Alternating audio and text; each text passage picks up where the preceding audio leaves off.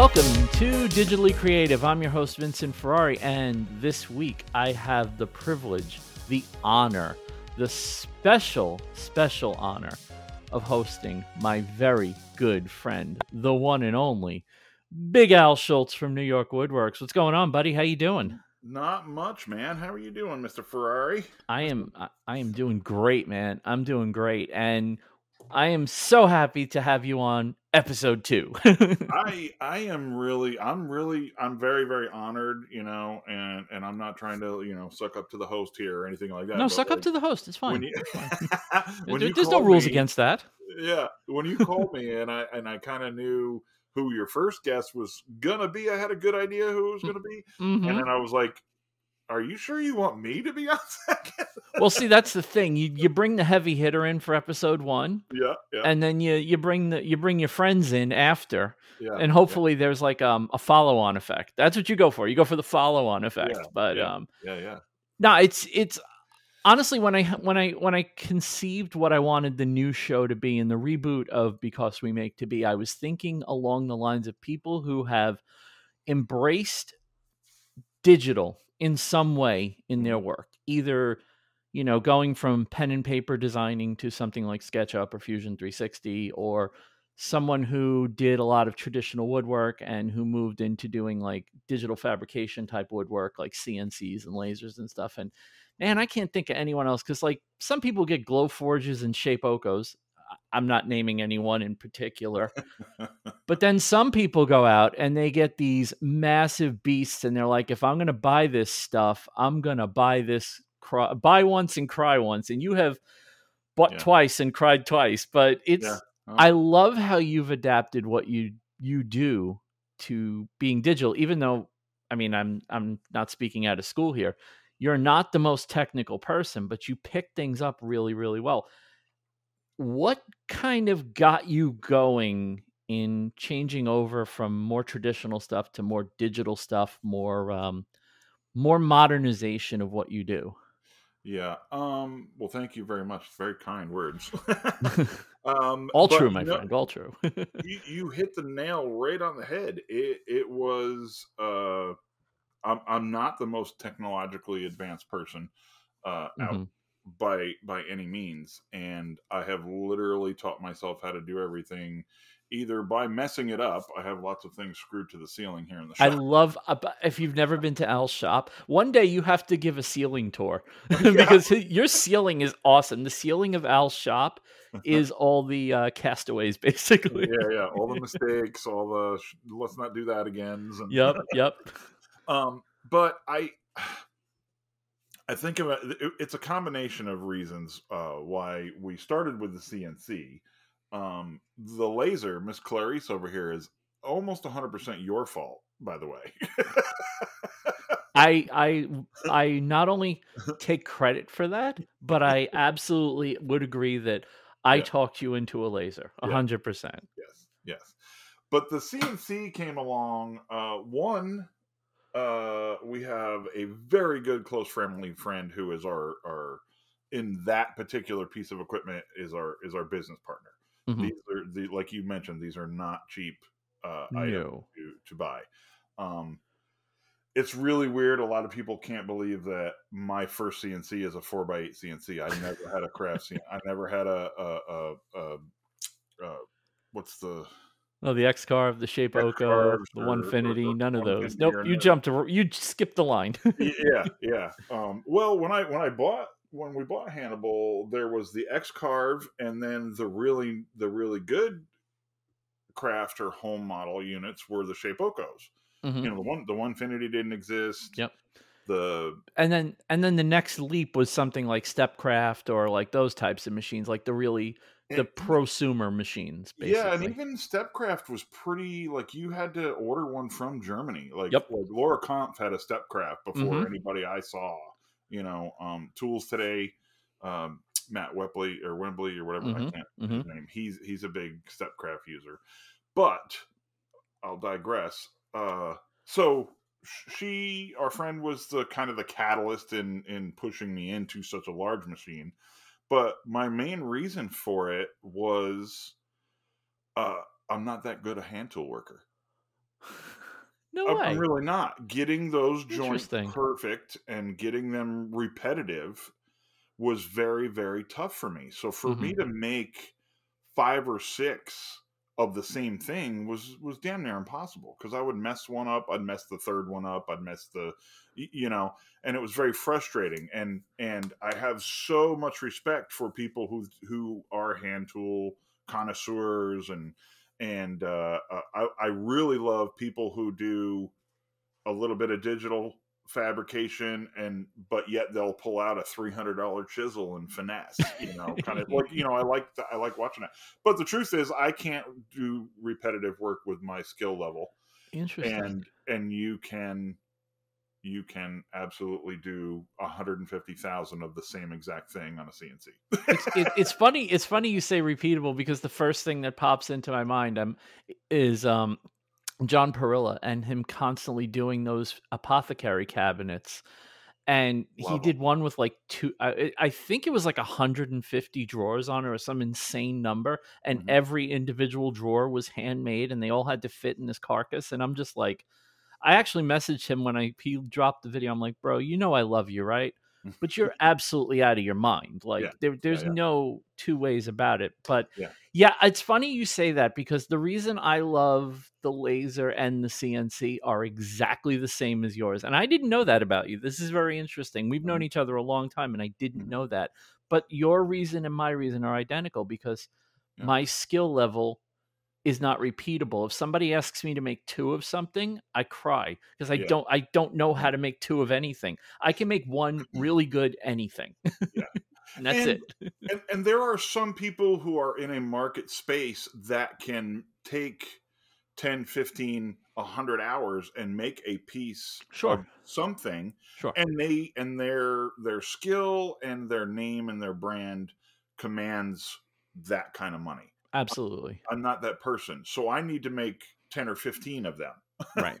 Right. and so but i do take like uh, uh before the show started i just finished a series of they're called up lamps where i did Mhm. the carcasses for these lamps for a lighting architect who lives literally right up the road i'm starting to do quite a bit of work for them they're really really nice people That's great. and we spent probably a week and a half and i and i handmade the first one and then we tweaked it and then we did this and all that you know and we got the piece handmade rabbits and 45s and uh, and the little you know all the because this this is basically it doesn't look like much Mhm. it's a it's a six by six walnut carcass and it stands a 12 inches tall and then there's a, rec- a recessed floor in it with holes for lighting fixtures and and wiring and stuff like that and then the top has rabbits where a piece of frosted glass goes in Mhm. doesn't sound like much and it's not much if you're making one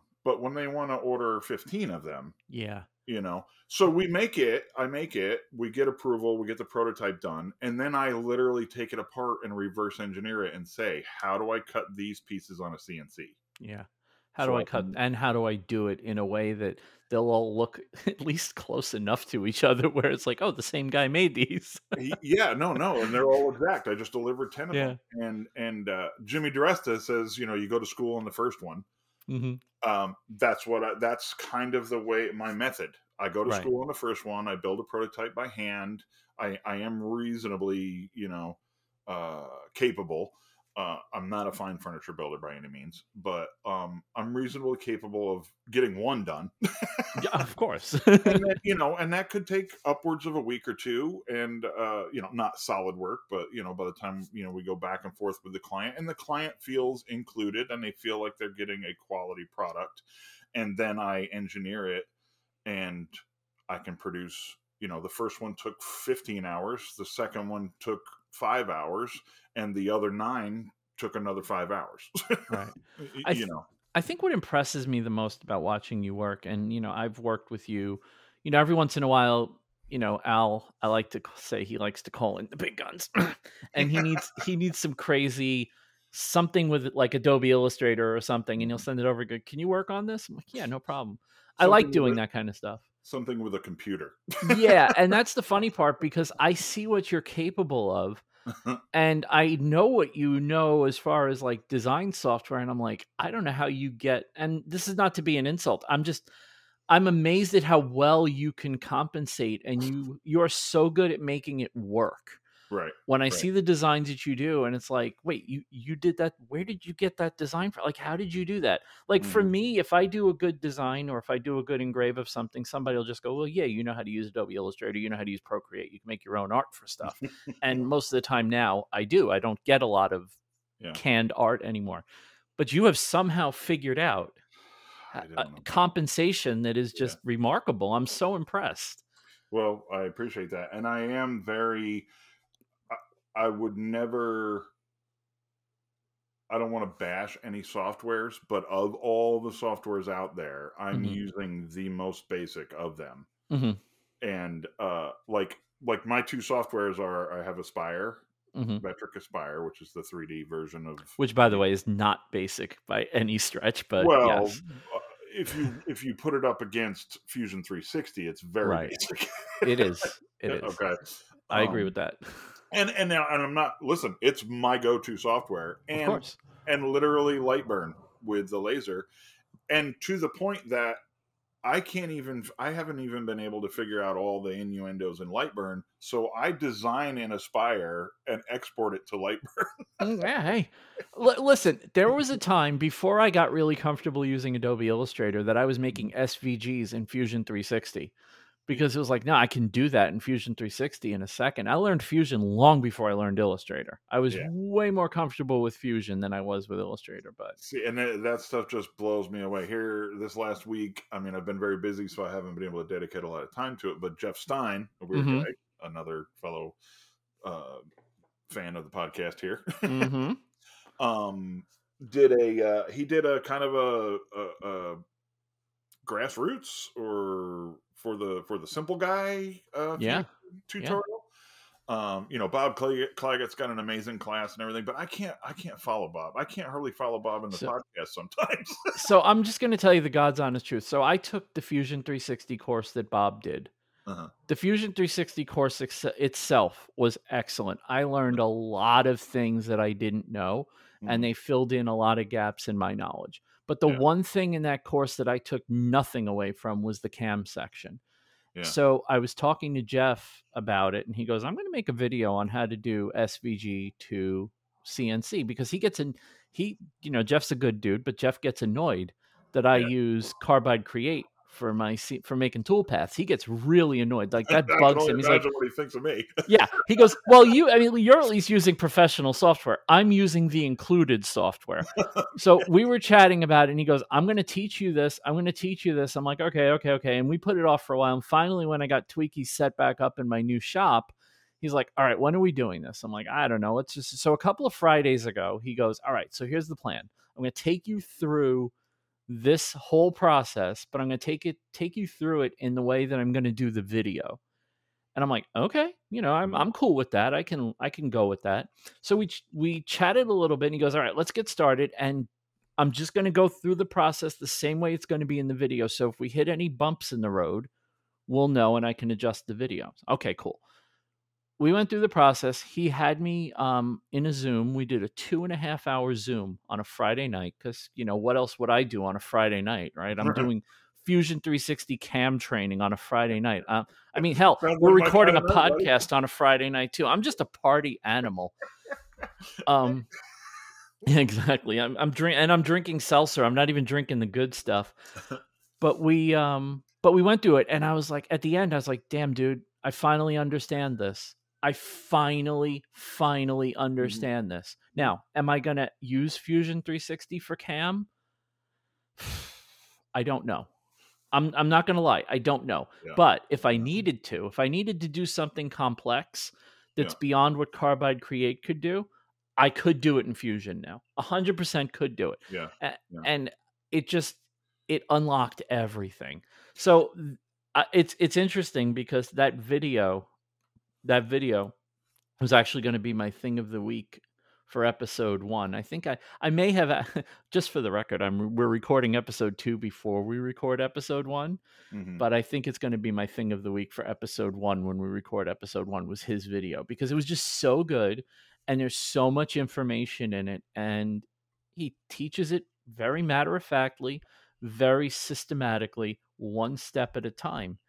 And I feel like that's what a lot of people need. Like I don't need that for everything all the way down the road. I need to just have the basics like understood. You know what I mean? hmm hmm But it, it's it's um it's like like you were saying bob is not a bob is an amazing uh, uh, teacher and Mhm. full of so much information but sometimes you just need to hear it from a peer is that is that the proper term i mean you, It could you be. have no idea how many times i've heard a lot of the things that you've taught me i've heard them Mhm. before but i didn't get it but hearing them from somebody who can talk to me with the Sure. same words that i'm using it just starts making sense one of the things I found about Bob's class was that and and because it was only a chapter in the class and it just felt like it went too fast for me.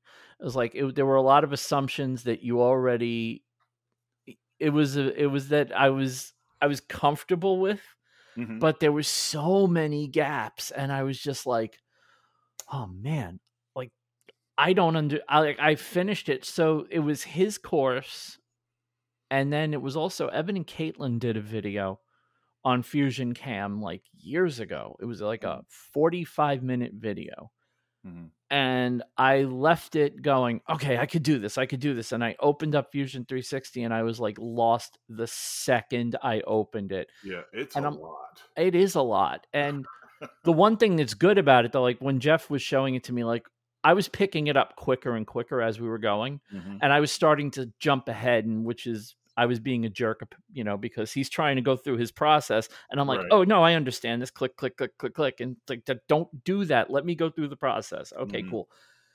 But what I did learn, what I did learn was that Fusion 360 can do a lot of the things that I couldn't figure out because I also tried to use VCarve, which for those of you that aren't in the know, Al uses Aspire. Al used to use VCarve. Right. Um, it's the little baby brother of Aspire. And I had the subscription to VCarve. I had it for a year. Yeah. I stopped using it after a month because I couldn't figure it out. I just could not make it work for me. I could not understand it. I did not. I tried every piece of software, and the only reason I stuck with Carbide Create is the only one I could understand. Yeah. For some reason, it was the only one that made sense to me. It's probably because it was so simple. It was Mhm. meant for beginners. hmm And now, when I rebought it after I reset up Tweaky, I put in, um, I re re upped my Carbide Create Pro membership, which is like 120 bucks a year. And I was like, wow, they have just done wonders on this software now. You could do everything. You could do rest machining. You can do you can do full on STL imports. I'm not going to get I don't I don't want to jump too far into the weeds on this stuff because the average listener is not going to understand it and the ones that do already the ones that already do are like yeah of course you could do that like Yeah, everything yeah, does that but yeah. the point being that they went from something where it was like kind of like okay yeah cool the pro version to like oh this is legitimately becoming like the basic software is good but the pro Mm-hmm. software is becoming like legitimate professional grade cnc software now and it, it was awesome and I've been really enjoying using it. It's like I don't know if I really need to do this in Fusion now. do you, do you think and, and this is I'm- curious about this um Mhm. i didn't have anything to compare sketchup to but Oof. like when i was starting out in my basement that was the that was the software yeah, um and i never could grasp it i still to this day can't figure out don't understand. doesn't- I don't doesn't make sense understand it at all.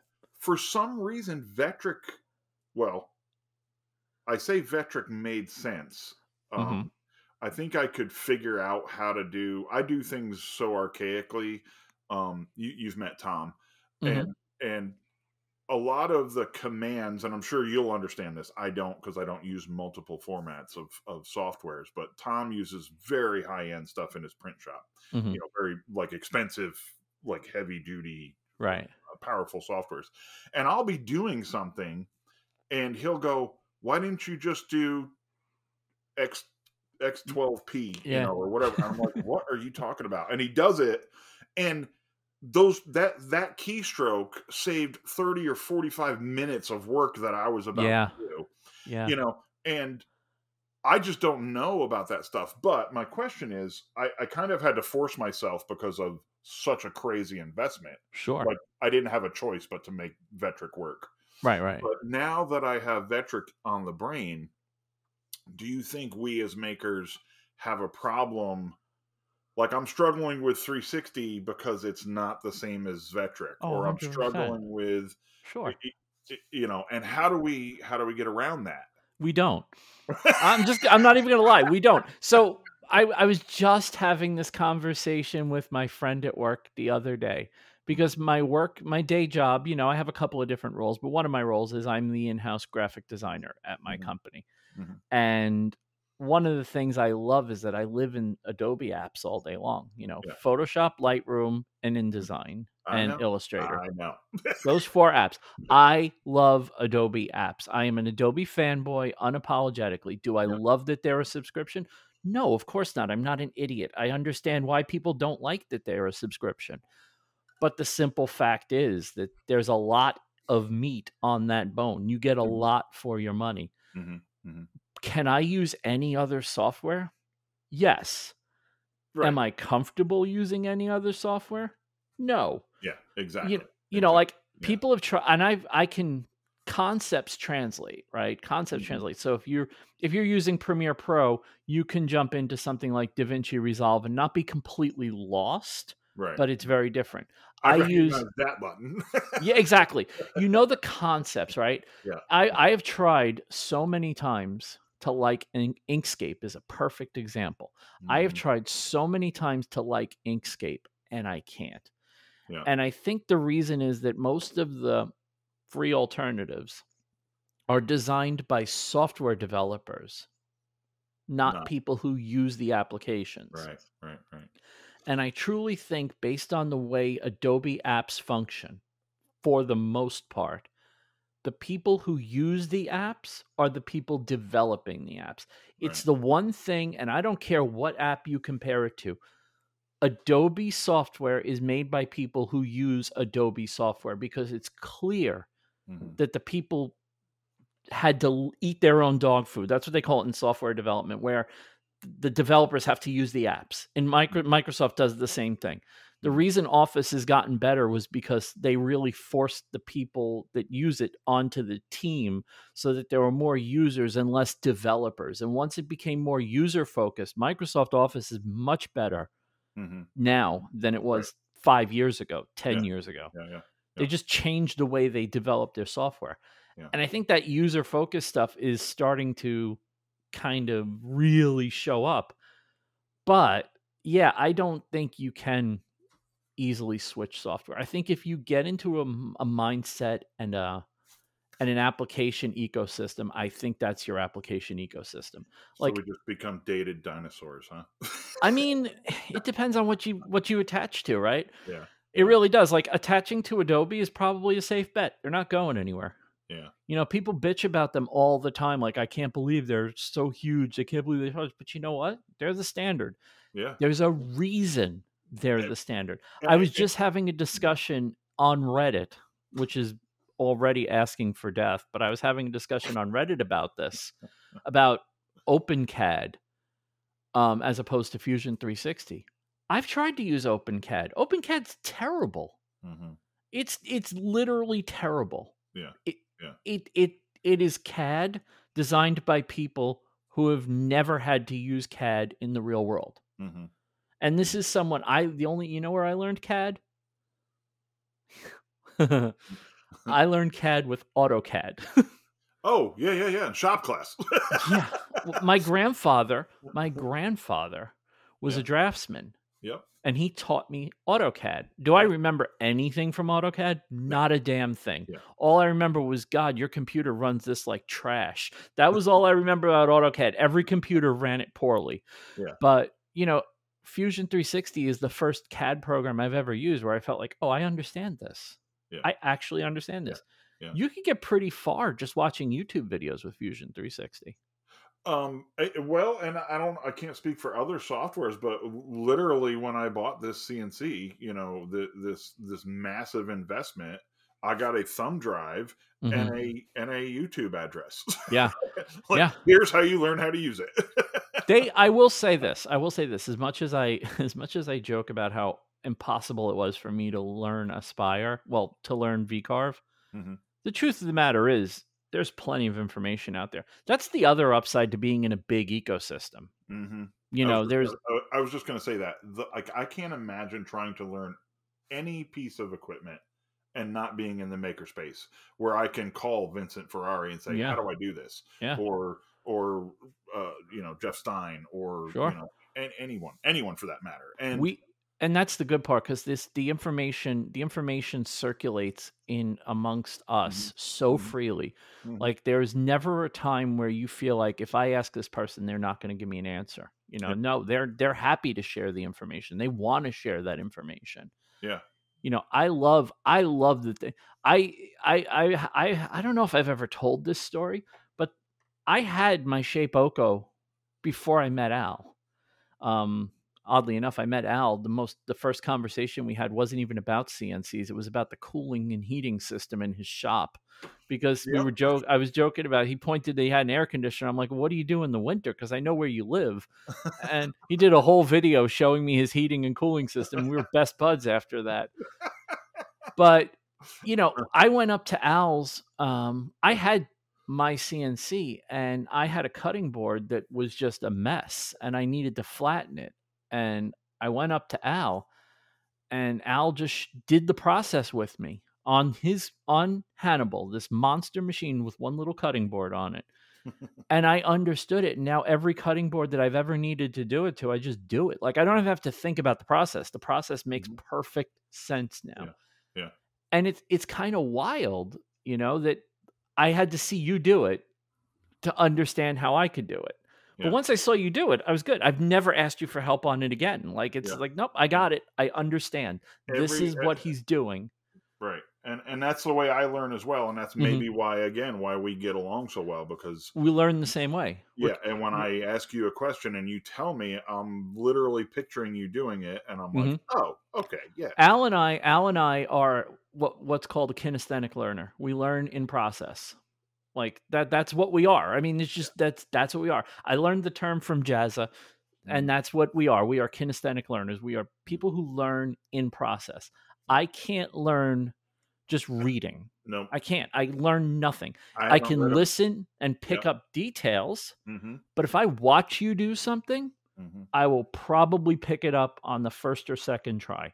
Yeah, I haven't read a book in a decade. I don't read.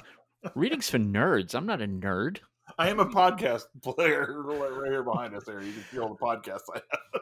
It's it's true, man. It's true. Um, so you But- went from what's really funny. So this is this is where you and I were very different, though. So Mhm. you had your CNC and I had a CNC, and you know we we corroborate on that, and we both love our CNCs. You love yours a lot more than I love mine. Um, and you know, one day Al starts, you know, hey, you know, lasers, you know, yeah, look tell pretty good. So yeah, so at one point I thought I was gonna have to sell everything. He's like, well, look, uh, whatever you want to sell, fine, but I got dibs on the Glowforge. I'm Yeah. like, Yeah, okay. I said, but I'm just letting you know if I'm selling the Glowforge, I'm probably dying yeah. because the- the- I'm going to find a damn place for the Glowforge. yeah. So Al went out, and you know, when I thought my financial situation was a little more stable and I thought it could fit in the office, I was going to get a giant laser also. Like Al and I were talking about giant lasers. Turns Mhm. out I can't even get one into my shop because it won't fit through the door. But Al was like, well, I mean, I'm going to go out and I'm going to get this 65 watt. I'm like, Al, you need the bigger one. Mhm. I, I don't, do I really need, Al, you need the bigger one. Mhm. I'm sitting like the little devil on Al's shoulder, just whispering in his ear, get the bigger one. So what does Al do? Al gets the bigger one. yeah, yeah. Has Al now just just for the record, with everyone listening, have you regretted getting the bigger one at any point since you got it? Not once. Not, once, right? Not even maybe. Um, was the right choice. only, and there was one time I wished I'd have gotten the 150 instead of the 100. yeah. But it's funny because you you know, so I was you know I remember you were t- this trying to figure out between the sixty and the hundred. I'm like, don't even bother with the sixty. The Yeah. sixty is Yeah. The 60's Glowforge strength. Yeah. Go for the hundred. You're not going to regret going for the hundred. You may end up wanting to upgrade down the road. You're going to want to go up. You always want to go up. Yeah. But I love how your first. so I get a phone call when he gets he gets this set up and he's making his first cut, and the first thing he says to me says, "You know what? Laser's pretty damn fast." Like, like yeah. Goes, it's a lot faster than the CNC. I'm like, yeah, it's a lot faster. So, how are you? How are you liking that laser life now? I am uh, I'm loving this laser life. Uh, I uh, again, it's it's um, as I as I deconstruct things like like I'll see something and my immediate thought is how can I make this with my equipment? Mhm. You know, so deconstructing things and cutting pieces out of uh, on the laser and engraving and uh, like I'm just I'm a box fanatic. I like I, I, I downloaded Maker Case, which is a very tiny little digital fab, you know, Mhm. box creator, and and I just haven't found a better, easier one. I don't think there is a better or easier one. I think it's phenomenal. Yeah, honestly. I download it, and I, you know, if I want to make a stand out of it, I just cut holes in the box. You know, you you. I guess you know back to how we learn and back to how simple I am in making my software work. Um, and I don't. I Jimmy DiResta kind of like says things, and I'm like, yeah, that's how I do it. Like he breaks things into pieces, and Mhm. that's what I do. You know, Mhm. like I just made a, a a firewood stand for a you know as, as a joke.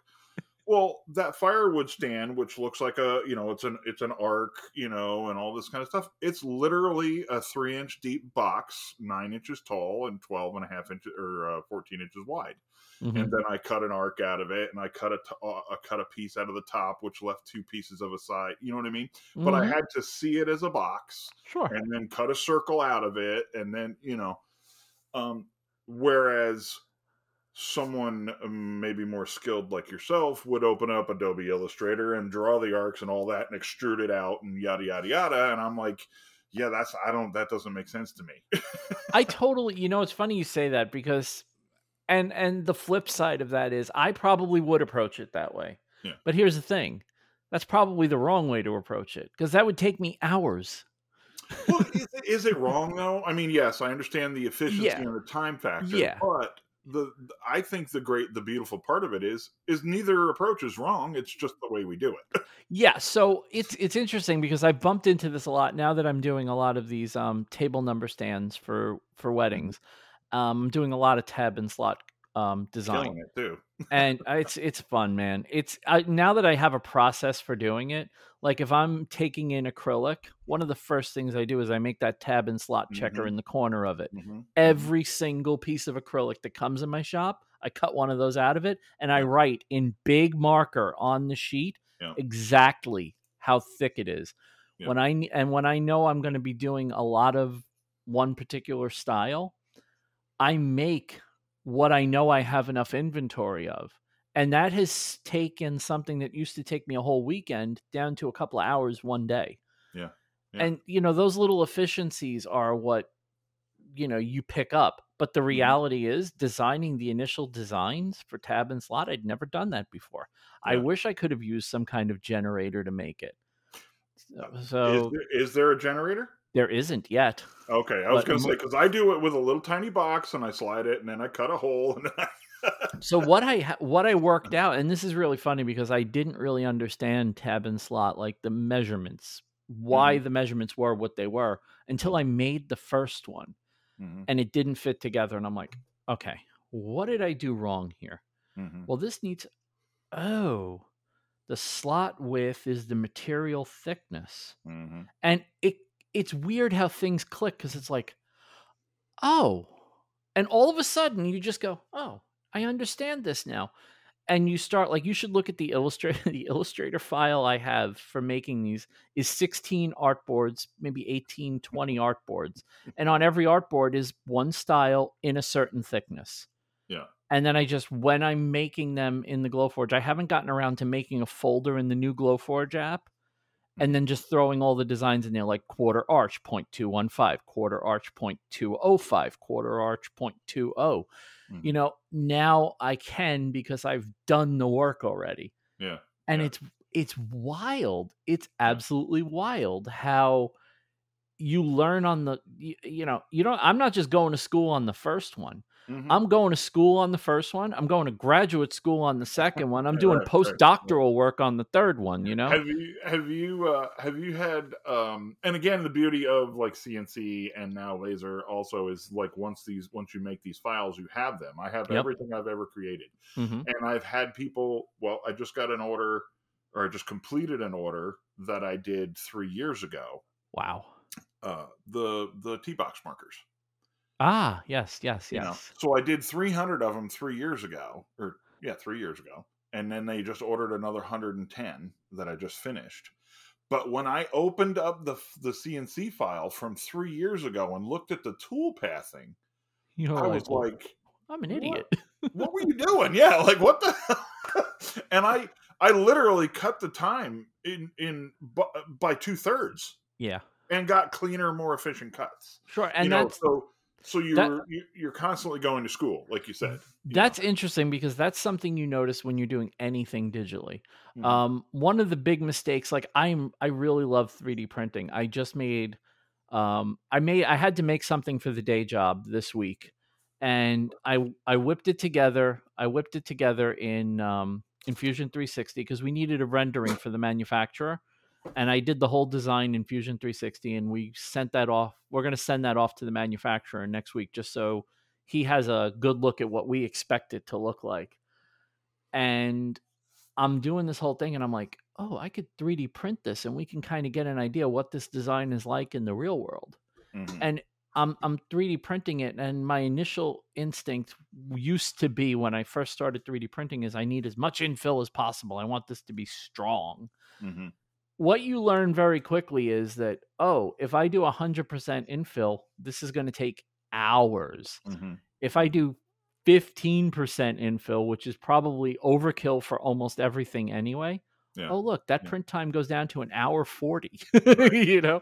and there and there's something i mean i'm not saying that uh, you know strength is important but i think there might be also something tact you know uh the delicacy of you know the tactile like it doesn't feel like a brick in your hand Yeah, true. you know True. it, there's a there's a quality there Yeah, know? and and one the only thing I've ever found that need like when I do my jigs, my cutting board um that's what i was flip just jigs. looking for when I was make gonna throw it those. Those are 100% infill because they're very thin, they're plastic and they Yeah. have to be. They have to be 100% infill. I want I don't want any empty space between the top and bottom layers, right? listen if you skeletalize that i will drill a hole in the wrong place You know what I Totally. mean it's just that i need it that brain stupid but that's you know and you, obviously the focus of i don't want to say the complete focus of the show but the, the kind of the idea for this show is that it's the merging of you know digital technology and making and creativity and art and all that and it's Yeah. the, the kind of that that confluence right Yeah, and yeah. one of the things i'm i'm starting to really appreciate is the way that the machines that we use can kind of just drag our creations out into the real world I think you know we we kind of it's not so much. I mean, there still is you know the the quote unquote new guys have that argument. You know, the argument will go on f- through the eons of time Mhm. of is is CNC woodworking, you know, Mhm. or or anything like that. But I think as you and I started kind of on the first wave of this, you know, you know, we had the archaic tool, the archaic archaic CNC experiences and stuff like Sure. that. I think I've found the way I use them by doing the work and then augmenting the quality with the machine. I Yeah. think I think digital fabrication is just another tool. It's another hand plane, it's another chisel, it's another whatever. I forgot who said it, but I love the analogy of well, is a table saw woodworking Eh, Yeah. because that's a machine. Yeah. And Mm, I, I always laugh when and, and the one thing and you know i know it's kind of a trope for people that do this because it's like everybody says this but it really is true.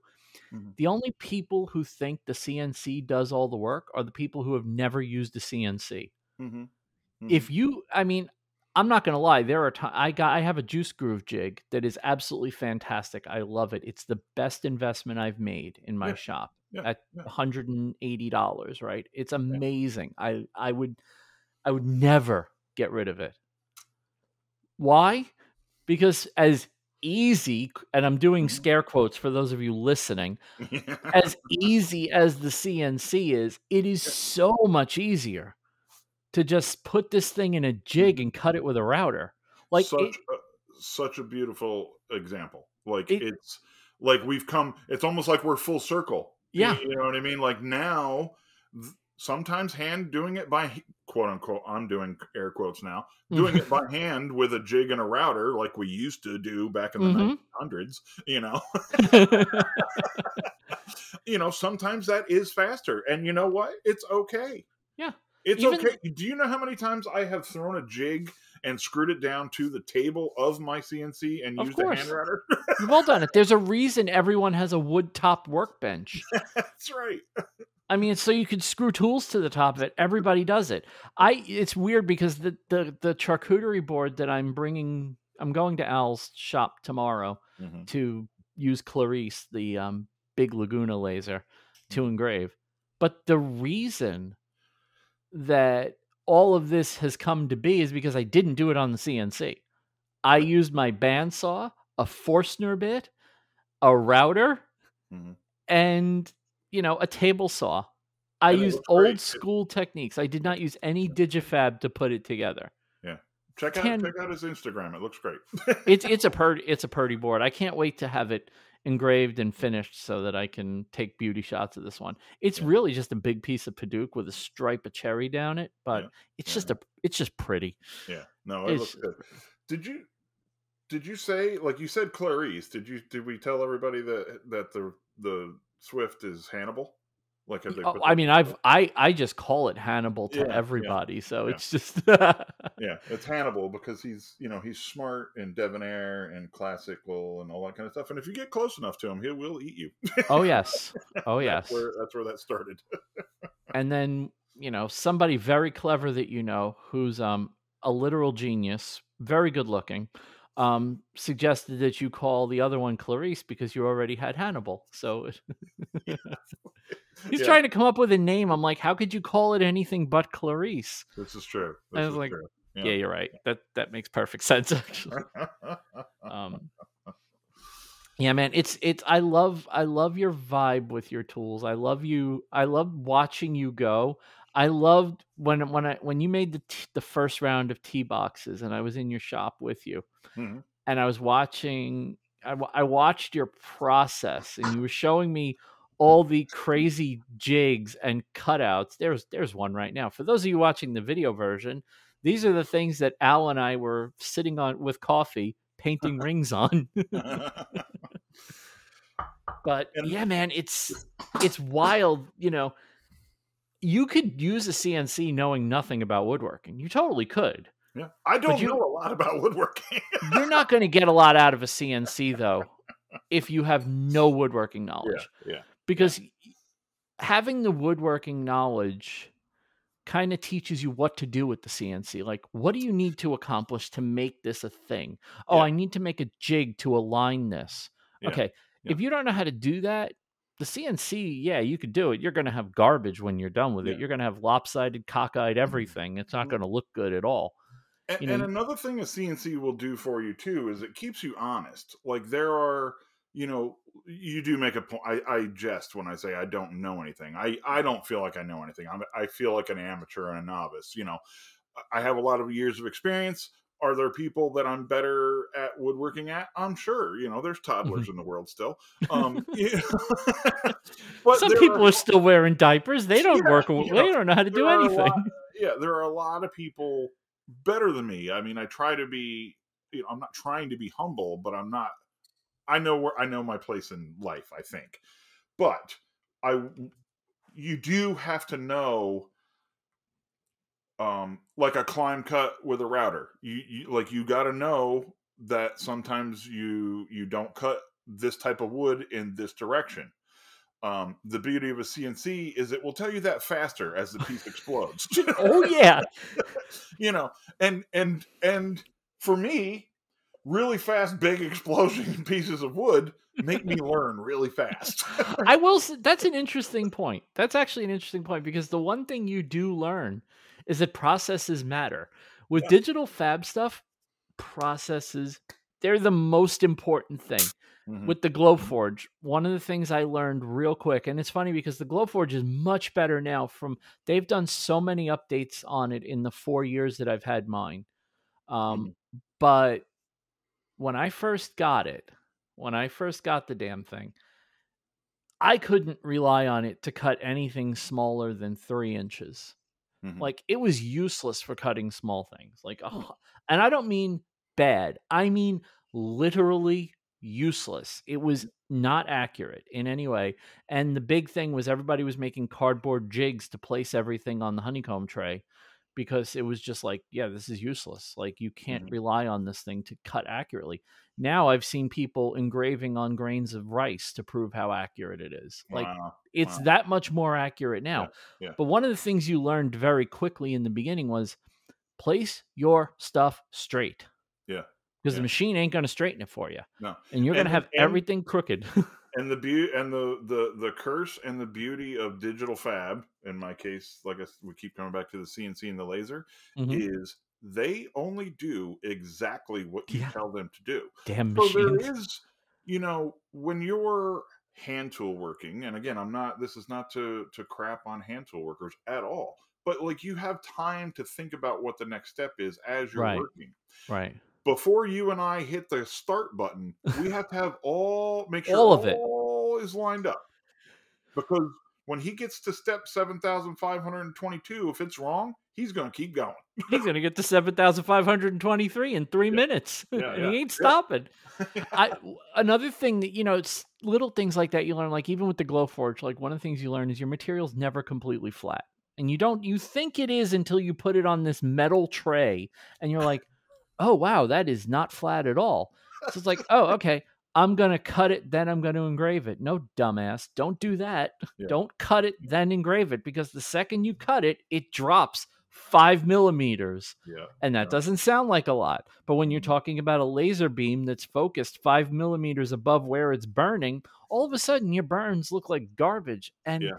you don't know this, right? Until you F up enough of them where you go, there's got to be something I'm doing wrong. And then somebody, somebody, some genius person will on YouTube not just do that, but they'll explain why you do the engrave first, then the mm. cut, and you go, Oh. And you know why? Because they have three of them screwed to their ceiling already. I mean, that's the way, no, no, that's the way it works. You know, I've I've gotten tech, I've gotten literal Instagram messages hey, just so you're you're real, you might not want to do that. This is what happened to me. And mm. I'll be darned if I hadn't stopped the process and went, "Oh wow, that was going to snap off and it was going to fly across the room." You yeah. know, thanks for the help. You know. Yeah.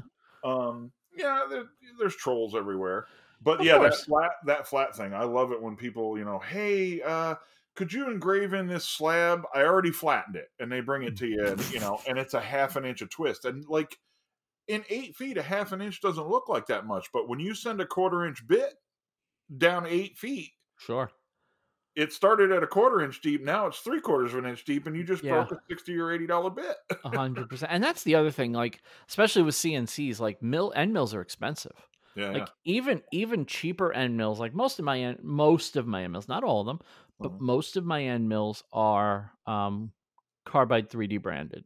They're the ones that I buy I got with the machine or replaced the ones that came with the machine. But I bought some new Spektra coated Amana bits. I have some I have the Amana RC1145. Mm-hmm. Like I have some, you know, insert tooling, you know, because I'm mm-hmm. dumb and I don't know how to do anything. So I got some insert tooling. No, no, no, no. insert tooling is the greatest thing ever invented. it, really it really is.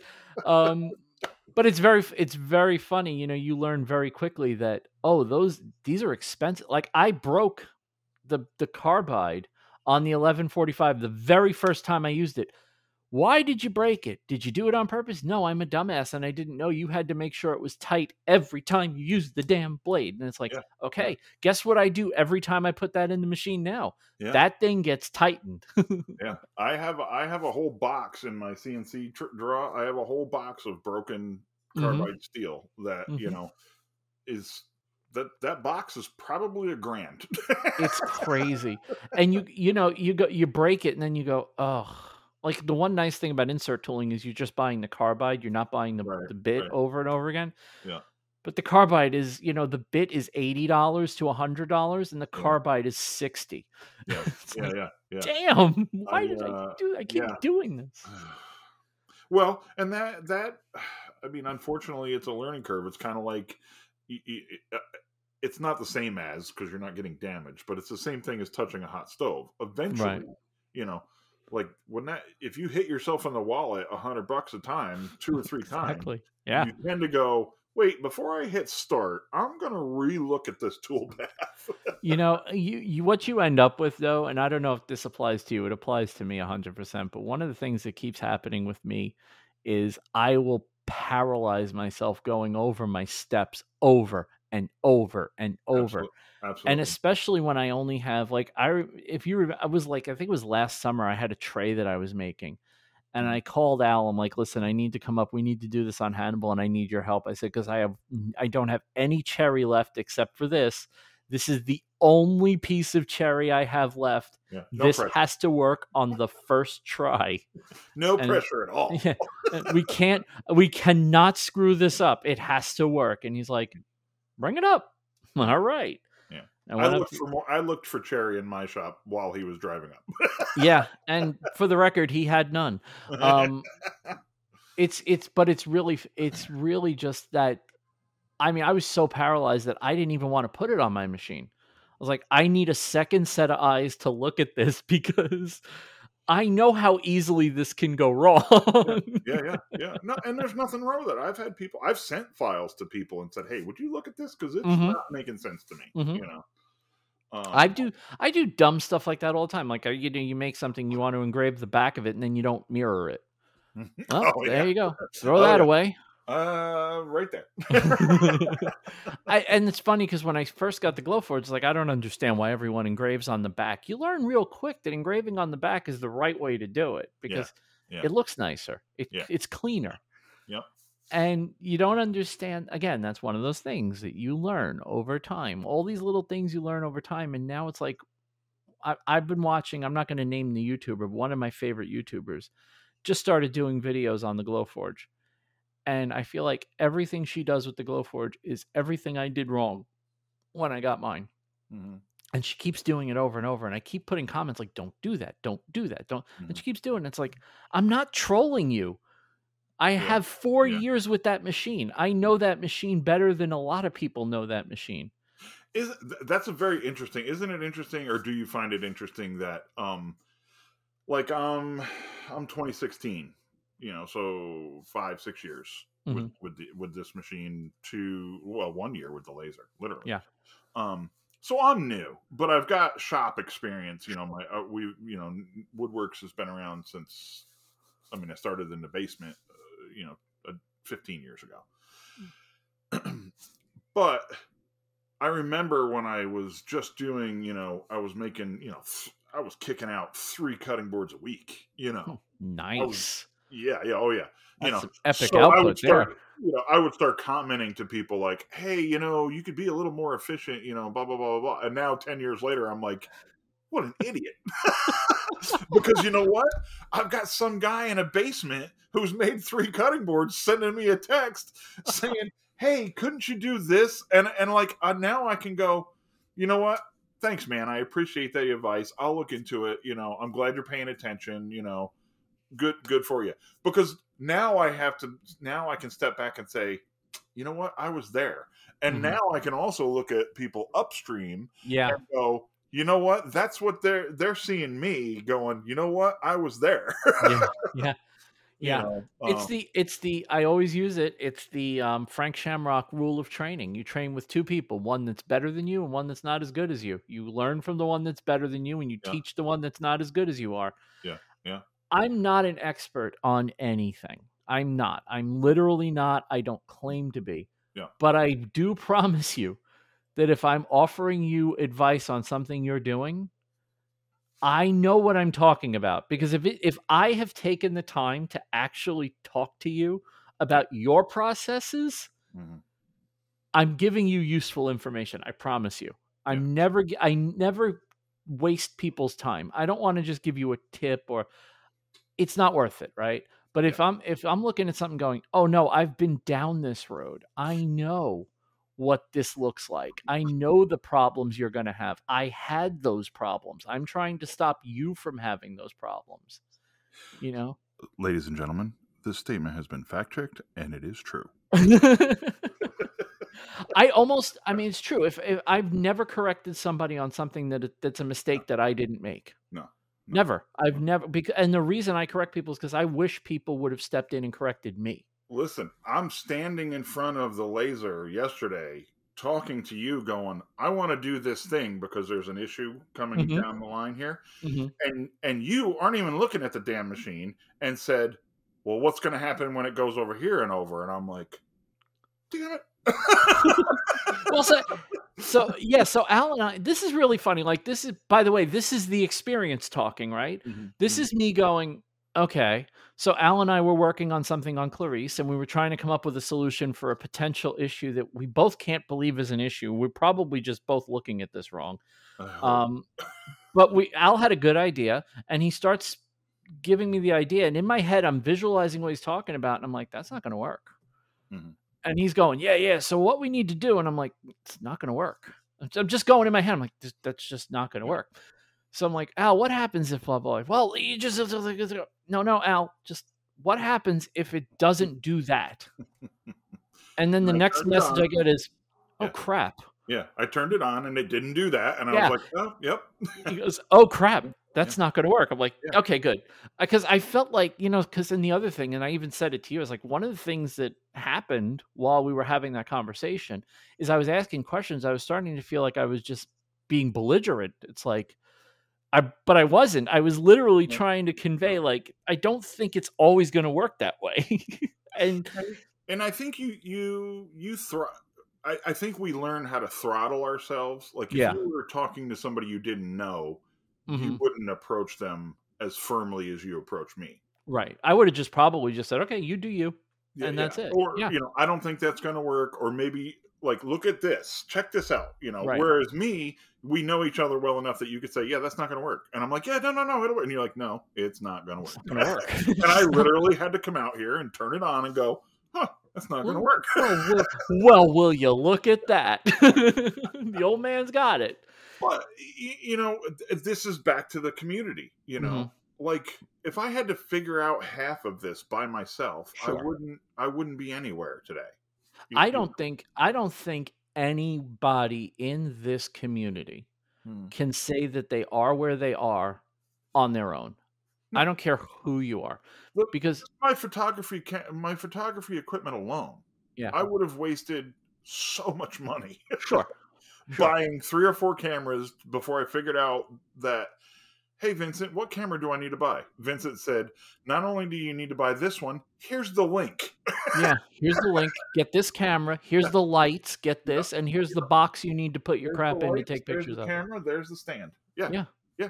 and it's it's it's again it's and the one thing i it's really funny because i give him a tripod and he goes i really need to spend that much on it I, yes you do okay i'll get Yeah. the tripod and so far i've not heard one complaint about the tripod right Not one. And three people have borrowed it and used it. And when, where did you get that tripod? Yeah, I- and- my it's- buddy. it's really interesting because i've had so i've been doing photography since the early 2000s You've spent all the money already. I did. I- i did all the going to school Yeah. i did all the research i Yeah. screwed everything up i did it i've done this so many times that i've learned my lesson i did it with 3d printers my Yep. 3d printer journey is thus i bought four 3d printers to avoid spending the money on a prusa Mhm. and I ended up with a Prusa. and I will never buy anything but a Prusa. yeah, yeah. Right? And and you will advise people who are interested in 3D printers just buy the Prusa. buy the Prusa now. You're going to buy it later. And you know what? We do this in life too. Some of us, uh, Sure. you know, those of you listening, you know, with families and everything. I tell my daughter, who is 30 years old, we get into arguments all the time. My stepdaughter is here local, and we'll get into arguments all the time. And I literally just say, honey, I can't tell you what to do with your life in your life, but I can tell you what mistakes I made. Sure. You're going to make your own. There's no reason to make the ones I made. That's the thing. That's You're- it right there. You're going to screw enough up on your own. You don't need to screw up the stuff I did. exactly. Learn. You know. You know, that is the one thing that I, I will say that is the one thing that my parents were very good at with me. They let me make my own mistakes, Yeah. but they didn't let me make their mistakes. Right. Right. And it's right. the same with the people that I love in the maker community, the people that I look at as people that I've learned from, the people who have inspired me. I have And- learned from them because they've already screwed these things up. I was I was just gonna say, and if you really think about it, every time someone gives us advice or we learn something from someone or teach someone, we're not teaching something we know. We're teaching something we know won't work. Yeah, most of the time. I mean, most of the time. Like, most of the time, yeah. like I might not be able to answer that specific question, but I can tell you these three ways aren't going to work because I've tried them. and this is why and this is why i love the group of people that we've Mhm. chosen to surround ourselves with you know Yeah. like even t- talking to people at maker camp you know like i was talking to um i was with um dave from atomic airship works Mhm. he won a um he got a um a, he won something beautiful in the maker swap Oh, and. I got to chat with the guy. I got to chat with the guy that made it because I had to know how he did it. Like he won this Starbond, um, this Starbond glue thing. It was a Starbond glue stand, and it was for all the Starbond products. It was a spot for every single one, Uh-huh. and it was made of walnut and resin, and it was unbelievable. It was so beautiful, and the finish on it was so impressive. Hmm. And I just, you know, I was standing next to him in line, and he's like, "Oh yeah, I made that," and I'm like, "Okay." We were waiting to get our picture taken by Mark Adams, and I'm like, "I need to know how you got that finish." He goes, "What do you mean?" I was like, "I need to know how you got that finish. Like, what was, what's the process that got that beautiful finish on the resin? Because I've been trying to get that finish." Does it look like French polish or something? So what he he got this amazing matte finish on it. And if you've ever worked with resin, you know that getting a matte finish on resin is and having it look consistent and nice is Not impossible. swirly. Yeah, But he didn't just get a nice matte finish. That matte finish of resin blended into the matte finish on the wood. Wow. Absolutely wild. Absolutely wild. So yeah, it was it was crazy and I was freaking out and then I got to talk to the guy that did it. Now I understand his process. So the next time I make something with resin on resin and wood mixed together, I know Mhm. exactly how to finish it to get that See, finish. and and you just saved you know a few a few steps of school. and he and and the crazy thing is he doesn't know who I am. Yeah. For all Yeah. he knows, I'm writing a book and I'm going to steal his thing and make money off, right? But he, Mhm. it didn't matter at that moment because it's like, no, I have information. You want information. Let's let's Mm-hmm. come together. I'm going to share it with you. Mhm. My my thing of the week, uh, uh, the guy, I made a, a a few a couple of years ago. I made a flip over stool CNC, like a Mhm. like a flat pack flip over stool that my great grandmother had as a kid. When I was a kid, it was uh, an enamel, an steel enamel, you know, very uh, uh, Art Deco piece. Um, I made one out of plywood, you know, and uh, he did a similar thing. It was a st- mine is a chair that flips into a step stool. His is a small step stool that the feet pop out of. Like they're on like uh like a cantilever kind of thing. Okay. and he's like yeah i'm not having he goes i made this. I got you know i, I have to adjust the the tab tab and tab and uh slot you Mhm. know, Of course. you know uh we're only doing wood instead of acrylic here um he goes i i gotta adjust these here you know um and was asking about bit and speeds and speeds and stuff like that and i was like man that's a really cool idea i actually made one but it's a chair and he's like oh that's an awesome idea And he goes, I haven't gotten any very much interest in mine. You know, if uh, did you do well with yours? I said I didn't sell any. And he's like, What do you think about trading? I was like, What do you mean? He goes, I'll give you my file, you give me your file. Now we both make now we both have both kinds. You know, maybe we can, you It's know. amazing. And I was like, you know what? What's your email? Why the hell not? you know. So now I'm going to build his stool. He's going to build my stool. I'm curious to see what tweaks, you know, like how he may better my design, um, you know, and maybe I can better his design, you know. Sometimes I, I I'll do something like that.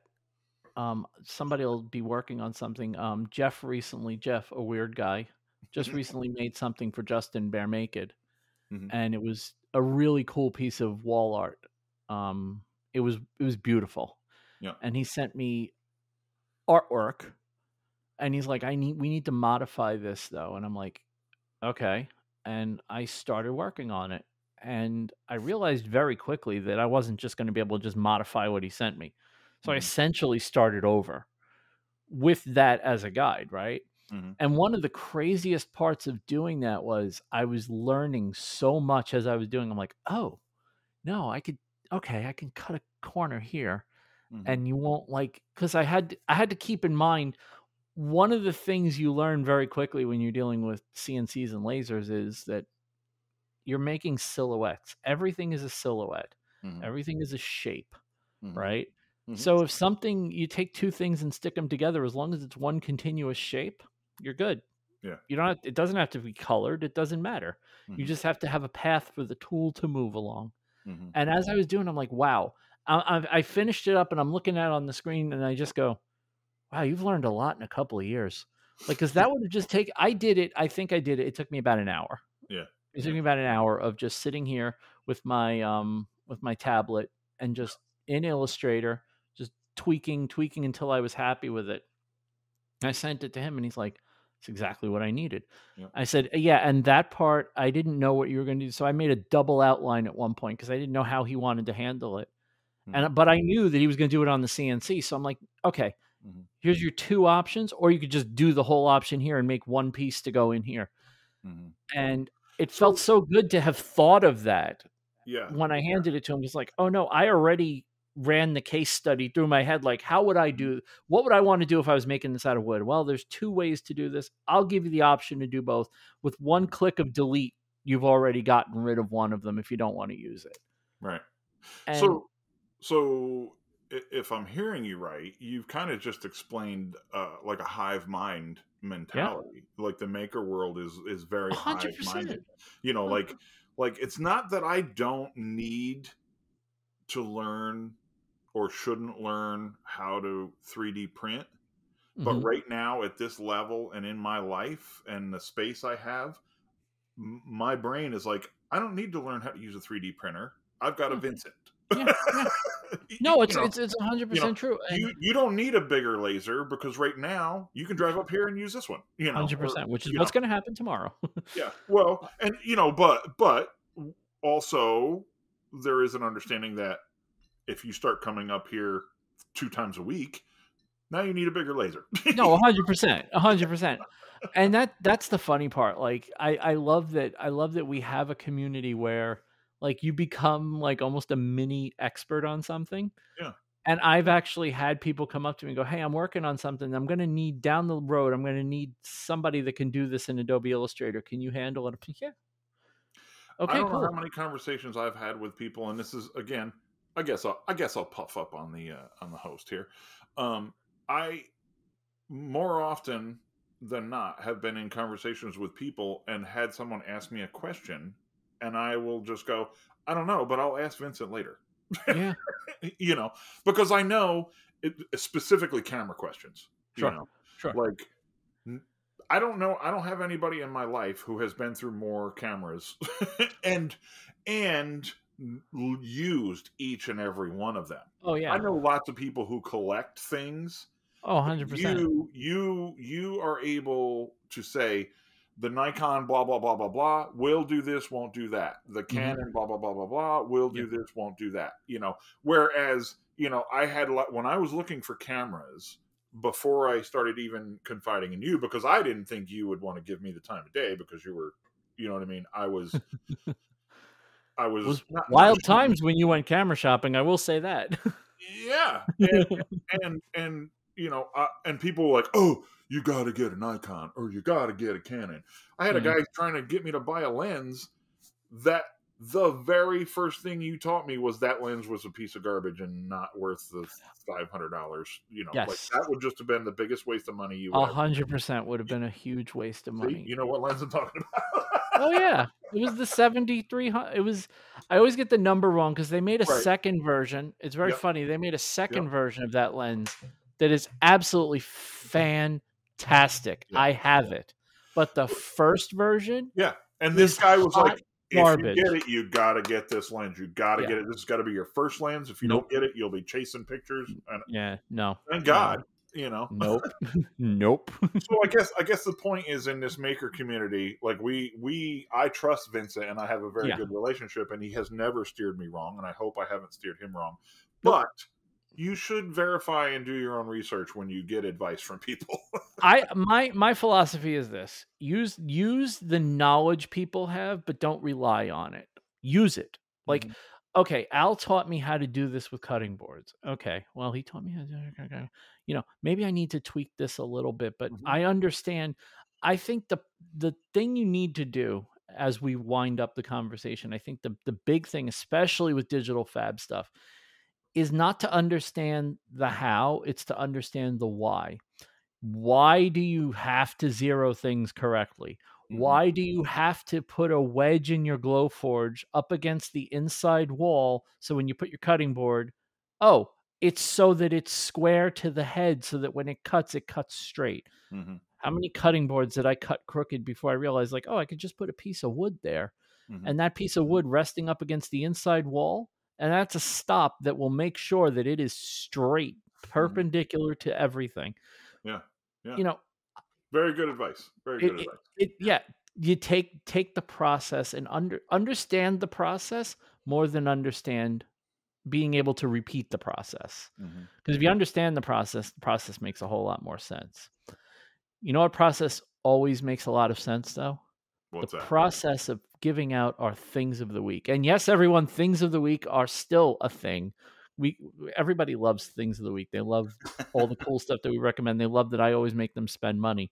Um, i don't think al's going to make them spend money this week though. So al what what is your thing of the week? Well, my thing of the week in classic Ethan Carter style is things of the week. It's two. For, two episodes in we're already breaking the rules. Go ahead. Well, um, I the reason I and thank you for giving me the the leeway to do two.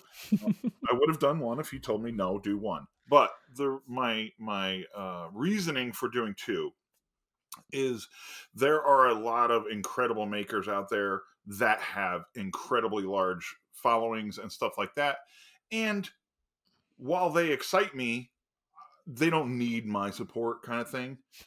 You know what I mean? Like, Yeah, 100%. me using them as a thing of the week is not going to push them down the road any.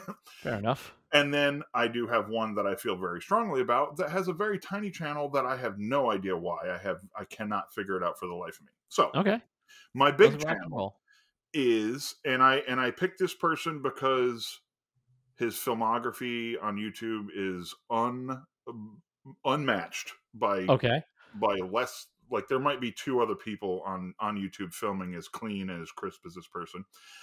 And while he does everything by hand right now, he uses digital media to show like he does like extrusions in in uh uh, computer generated.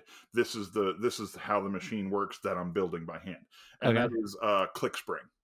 clickspring that ClickSpring. Uh, he does have. He's on YouTube under ClickSpring, and his uh, Instagram is ClickSpring One. He's building an Antikythera uh, Wow. calendar. He's been working Okay. on it for years. But that's about how long it would take to make one and it won't oh, be years. done He's, he's been doing this process for years, but it's it's it's almost like ASMR. It's like you just watch this and then you're like, oh my god, an hour and a half went by. you know.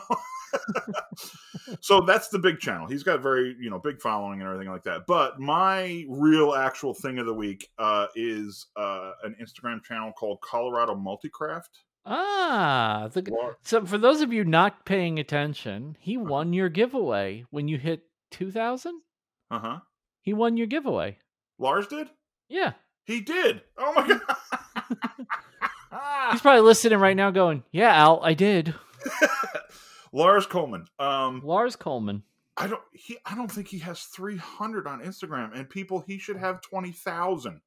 The things this man does with a CNC is It's, amazing. he's wild. He's It's a good amazing. dude too. and he is he is almost uh yeah, he's 100% digital fab.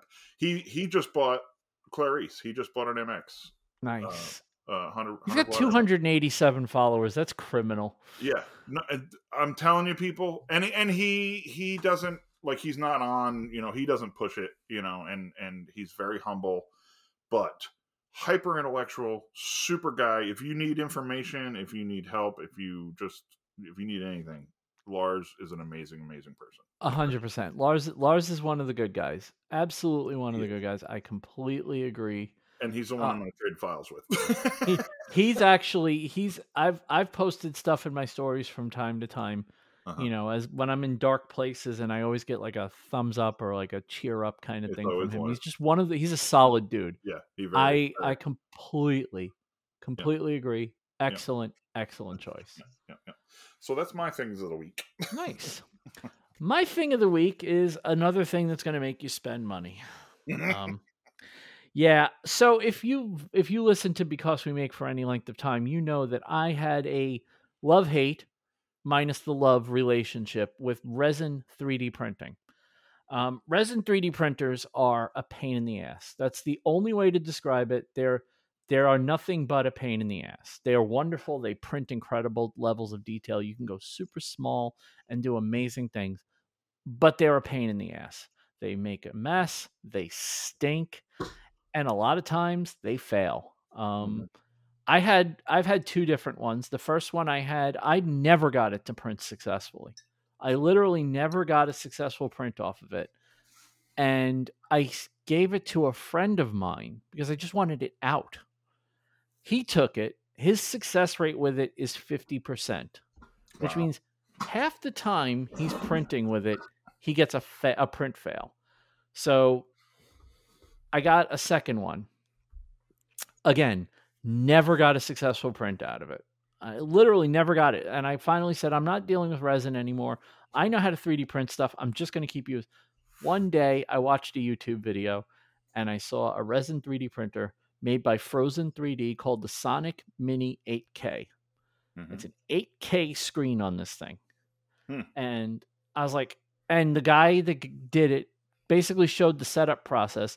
It take it took him 10 minutes to set it up and he was making prints that were unbelievable on day 1 with it. I'm like, all right. It's only a $500 printer and I really do want to start doing like making my own molds for jewelry. And the only way to do that is with a resin printer. So I'm going to get this printer. I got it. And I will say, the quality that this thing can print Wow. is ludicrous. Um, I'll put a picture of this on maybe in my Instagram at some point just to show off what it's capable of. This thing is, I- I'm showing Al on the screen. If you're watching the video version, you can see it on the video. That, This is about an inch and a half tall, and you can see like you look at the back, you you can, can see see fingernails. Yeah. on his robe. Uh, come on, focus, focus. There we go. You can see texture on his robe. Wow. You, it's it's ridiculous. This That's printer is absolutely hundred percent beyond the shadow of a doubt the most ridiculous thing that's I've ever owned. You almost can't cast that clean. I mean, if I cast that with pewter, it's not going to be as clean as the print that I made the mold from, which Right, is a good problem to have. right, right. That's a good problem to have. I'm That's perfectly amazing. fine That's having amazing. that as my problem. But Yeah. yeah. so the Phrozen Sonic Mini 8K, it is a it's about five hundred and sixty nine dollars. Mhm. Um, and the resin I used, I was smart. I bought Phrozen's resin with it. Mhm. I figured if I'm going to go in, if I'm going to go into this, I'll stay in an ecosystem if I get good results. So far, this printer hasn't failed on anything I've tried to print with it. So I would highly recommend it if you're looking for a resin 3D printer. I know everyone likes the Elegoo Mars printers. I didn't have a lot of luck with them. Jeff, a weird guy. We've talked about Jeff so much on this episode. He should be an honorary host. You should, yeah, I was going to say you should have him on as a guest. But Jeff, um, Jeff has a lot of luck with his. So eh, we bought ours at the same time. Mine is gone. He still uses his. So you know, Yeah. to each their own. Some people have luck, some don't. Well, he's a weird guy. he is a weird guy, and weird guys do tend to get things done. So I'll have a link to that in the show notes. You'll be able to jump onto Amazon and order it. I'll even, I think I'll put a link to the resin I use too, because the resin I use is absolutely fantastic. Yeah. Um, I've had a lot of good luck with it, and the finish on it is super nice. But Sounds like a really cool machine. it is a really cool machine. It's a pain in the ass. I'm not gonna lie, it's a pain in the ass. But every resin printer is a pain in the ass. Yeah. But- I don't have. I've never 3D printed anything. I don't even know what they look like other than pictures. yeah, we're gonna get you a 3D printer soon. I talked you into a laser, and uh, you think I'm a genius, right? Yeah, yeah, yeah. Start making your own jigs with a 3D printer. You're gonna be selling. You're gonna be selling corner hole jigs that compete with mine. Then I'll have to kill you. Um, but you know who I'm not gonna kill? Who's that? The people who subscribe to this podcast. That's right. Do you have anybody subscribing here? We have financial supporters, and I gotta say, this is something that blows my mind. I know this. We're talking about this like this wasn't talked about last week with Jimmy on the show, Yeah. but it wasn't because this one was recorded first. But anyway, Yeah. we have financial supporters of this show, and one of the craziest things to me is that all I did was put out episode zero and explain why this show needed to be financially successful. Mhm. And people answered the call, and I really appreciate the people that did. So, the people that answered the call are Matthew Serio from Artigiano Serio. Yeah, I pronounce it correctly, unlike everyone else. Um, can I just say, by the way, you can. he's just one of the nicest freaking dudes on the planet. Is he? he just really is one. He came up to me at Maker Camp, and he said, "Vincent, hi, how you doing?" Now, I, I, for those of you that don't know or weren't paying much attention, I made a yellow shirt with my logo on the back of it, It and I to- told people. Just come up to me because I I don't know what any of you look like. Like I knew a couple of people, like I but and people were coming up to me and he came up to me. I'm like, I I I do I know you? It's like it's Matt Serio, and I'm like, oh my god, okay, now I know what you look like. I've definitely yeah, and I had met him at Jimmy's and didn't even realize I had met him already once before. But Mhm, yeah, so and he's on the terabyte plan. You guys Oh, can wow. go look that up on the website and see Yeah, what that means. do um, that.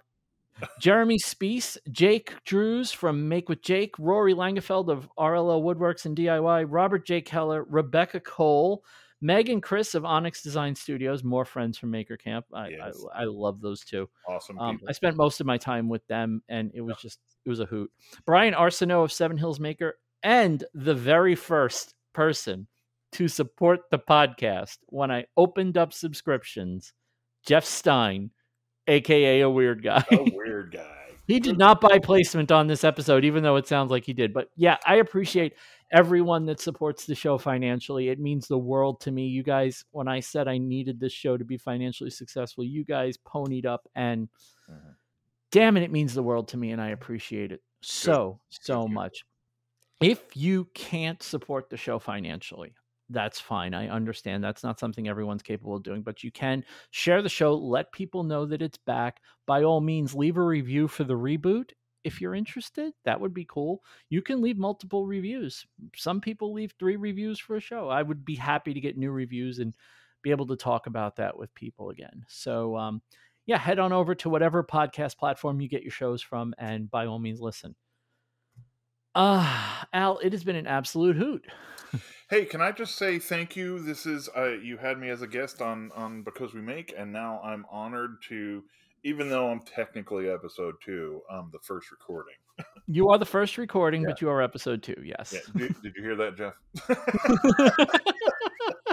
but no, no, I am so happy, and it's funny. You know, we did mention Jeff a lot this show, we did. but like th- within minutes of you signing off of the last podcast, uh, Jeff reached out and was like, "What do we need to do? What are we going to do? How are we going to fix this?" And I was like, "I don't know." And we like we, I mean, you could talk to him, and I hope I'm not talking out, but we were like maybe we can maybe we can do like like we were going to replay because we make you, you know as Yeah. a as a as a service you know kind of thing like like so we myself i'm saying but a lot of people are really excited that you're back They really are. Welcome I- back I- buddy, and I will say it. this. I will say this. I had no intention of bringing a podcast back. I really I didn't. yeah yeah Um, you actually asked me the night of. You actually called me on the phone the Mhm. night I dro- I ended the show, and you're like, "Bro, why are you blowing up your life?" I'm like, "I'm not blowing up my life. I just need to put this to bed for a little while." Uh, and you did and it's good. Um, and I one day I got the bug up my butt. I'm like, "Okay, I want to start doing this again. Let's go. Let's Yep. go. All right, I've been out of this for two months. Let's do this." Yeah. Um, I didn't have any intention. This wasn't a great publicity stunt. It wasn't, you know, And I don't obviously- think anybody does think that I, I you know, I just want to make sure. I want to make sure there's no, and also it's not a way for me to play sympathy cards to get cash. Um, I just this is what my life is right now. Yep. This podcast needs to be a thing, Yep. and you guys are making it a thing. So when I get the feedback, when I got the feedback after the show ended, and people were like, "You dude, I, I, I'm, I'm sad. Like this was something I looked forward to every week." Mhm. I didn't realize how many people the show mattered to. Like I knew how many people listened. I listen to a lot of things that don't matter to me. I really do. I'm not, you know, they're just they're they're background noise, they're a routine, they're but there were so many people that were just like, Mhm. "Oh, this podcast meant so much to me." He goes, "I loved what you did. I, you know, a lot of people thought it was something with my health. My health is fine for now. Mhm. Um, Mhm. I always, I always say for now because you never know. you do Um, but uh, everything is fine except the job situation, and Yeah. we'll figure it out. Yeah. But I And I really think- appreciate it. I, I think while the the last podcast was amazing and important to m- most all of us, um, I will I will say kudos and a great direction with digitally creative. I think I think this space needs to be discussed, and I think you should do. You could do a whole show on why you need to zero something. I think that's Yeah. important. Like like we take that kind of stuff for granted now. You know, I think I think my my goal for this show isn't to just do digital fabrication, Mhm. but it's the convergence of technology and creativity in making. Like It's all perfect. those things. I want to talk about how technology has become a creative tool for people. yeah, it's a part of our lives now. Yeah, it is. It is, Yeah. and I think that I think that the more we resist, the more opportunities we're going to miss out on. And I want people to I want people to get excited about. I want people to be as excited about this stuff as I Yeah. am. Yeah, So- yeah, yeah, yeah. And it's I mean, it's it we're feels creating nice. on cell phones now. You know, Sure. Sure. it feels nice. It does feel nice to be doing a podcast again. So, good for you. and the number of people who have already said they're going to be on it is just absolutely fantastic. So, I probably have guests figured out for the rest of the year already, which That's is awesome, man. crazy. Yeah, it's crazy. awesome.